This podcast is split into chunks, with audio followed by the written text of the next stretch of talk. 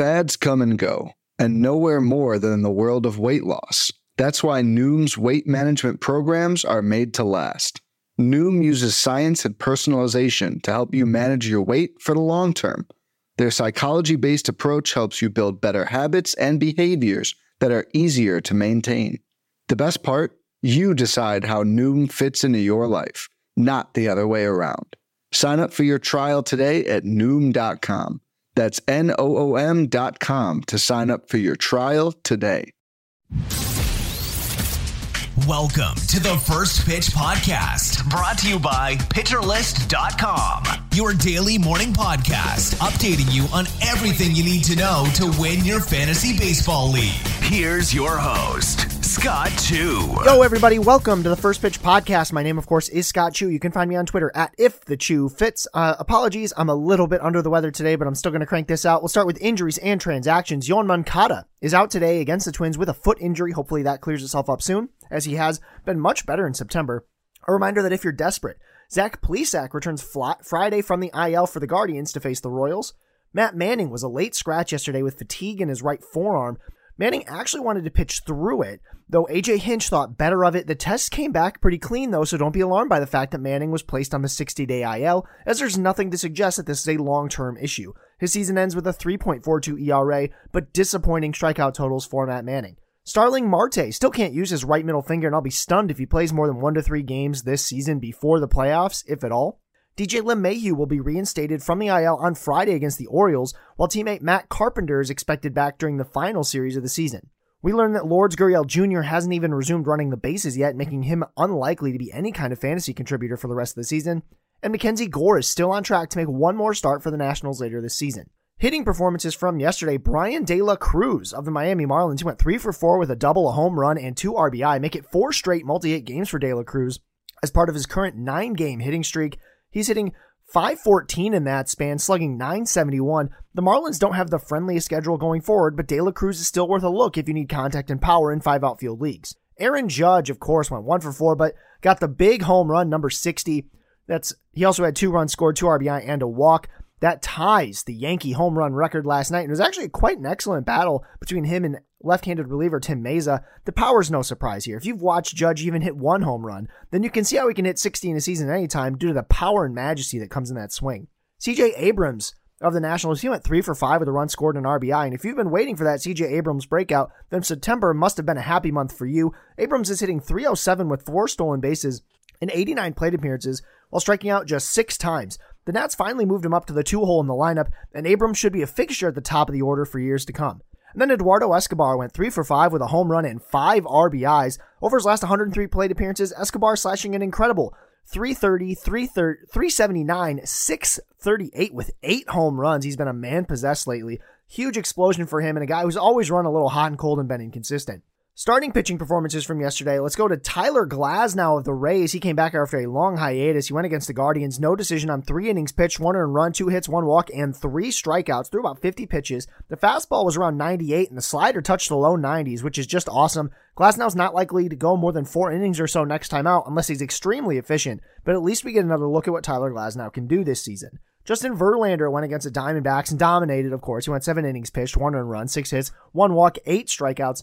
The 39-year-old is almost certainly the AL Cy Young winner, and while I was sure that Verlander would be one of like the 2 or 3 oldest Cy Young winners in baseball history, he's not. Roger Clemens was 42 when he won the Cy Young back in 2004, breaking the previous record set by the then 40-year-old Gaylord Perry in 1978. In fact, Randy Johnson was 39 when he won his 4th consecutive Cy Young in 2002, because who needs youth? Tristan McKenzie of the Guardians was against Glasnow. He went 6 innings pitched, 1 earned run, 3 hits, 1 walk, and 6 strikeouts. This was actually one of the best performances of the season for McKenzie's fastball, and it's awesome that a guy with the nickname of Sticks has been so durable. McKenzie's been a borderline top 25 arm this season. That sounds about right to me for next season as well. George Kirby of the Mariners against the Rangers. He got the win on 6 innings pitched, 1 earned run, 5 hits, 1 walk, 4 strikeouts. And the secondaries are still a work in progress, but he probably doesn't need them to beat up on the Tigers next week. Hayden Wesneski of the Cubs went against the Phillies. He got the win on 5 innings pitched, 1 earned run, 6 hits, 2 walks, 3 strikeouts. Look, the whip wasn't great. 3 strikeouts aren't exciting, but Wesneski's limiting runs, and that's more than reason enough to start him against the Reds next week. Jose Quintana of the Cardinals went against the Brewers. He got the loss on 5 innings pitched, 1 earned run, 4 hits, 2 walks, but 7 strikeouts, 81 pitches, and all you need to know is the last start of the year for Quintana is in Pittsburgh, so you have to feel good about that. Jake Odorizzi of Atlanta went against the Nationals and just had a really disappointing outing. 3.2 innings pitched, 1 earned run, 4 hits, 3 walks, no strikeouts, only 1 whiff on 68 pitches. The Marlins are a tasty matchup next week, but when Odorizzi isn't missing bats, I'd probably drop him everywhere. I'm not really interested. Finally, Aaron Nola of the Phillies had a bit of a rough day against the Cubs. He went 6 innings pitched with 4 earned runs, 5 hits, no walks, but 8 strikeouts, 20 whiffs, and a 40% CSW. Nola actually had the most whiffs and the best CSW of the day, as Nick calls it, a golden goal, but had a bad inning that led to 4 runs because baseball is a fickle, brutal game. We're going to take a quick break, and when we're back, we'll talk about the weather and streaming picks for the day. Hey, Alex Fast here, and thanks for listening to this podcast on the Pitcher List Podcast Network. If you're a fan, consider supporting all of us by getting a PL Plus subscription, where you're going to get an ad-free website and get access to our Discord, where you can talk to all of our podcast hosts and staff. Plus, you can hang out with our incredible Pitcher List community. It's basically a baseball sanctuary year-round for as low as $8 a month. You can sign up at pitcherlist.com/plus, and you're going to get your first month free with promo code podcast. Also, don't forget to check out everything else we do as well, from YouTube videos, live streams, newsletters, off-season articles, TikToks, breakdowns, over 15 baseball podcasts on our network. We can't stop talking about baseball even during the off-season. So sign up for PL Plus today at pitcherlist.com/plus and use promo code podcast to get your first month free. All right, thanks for listening. Let's get back to the show.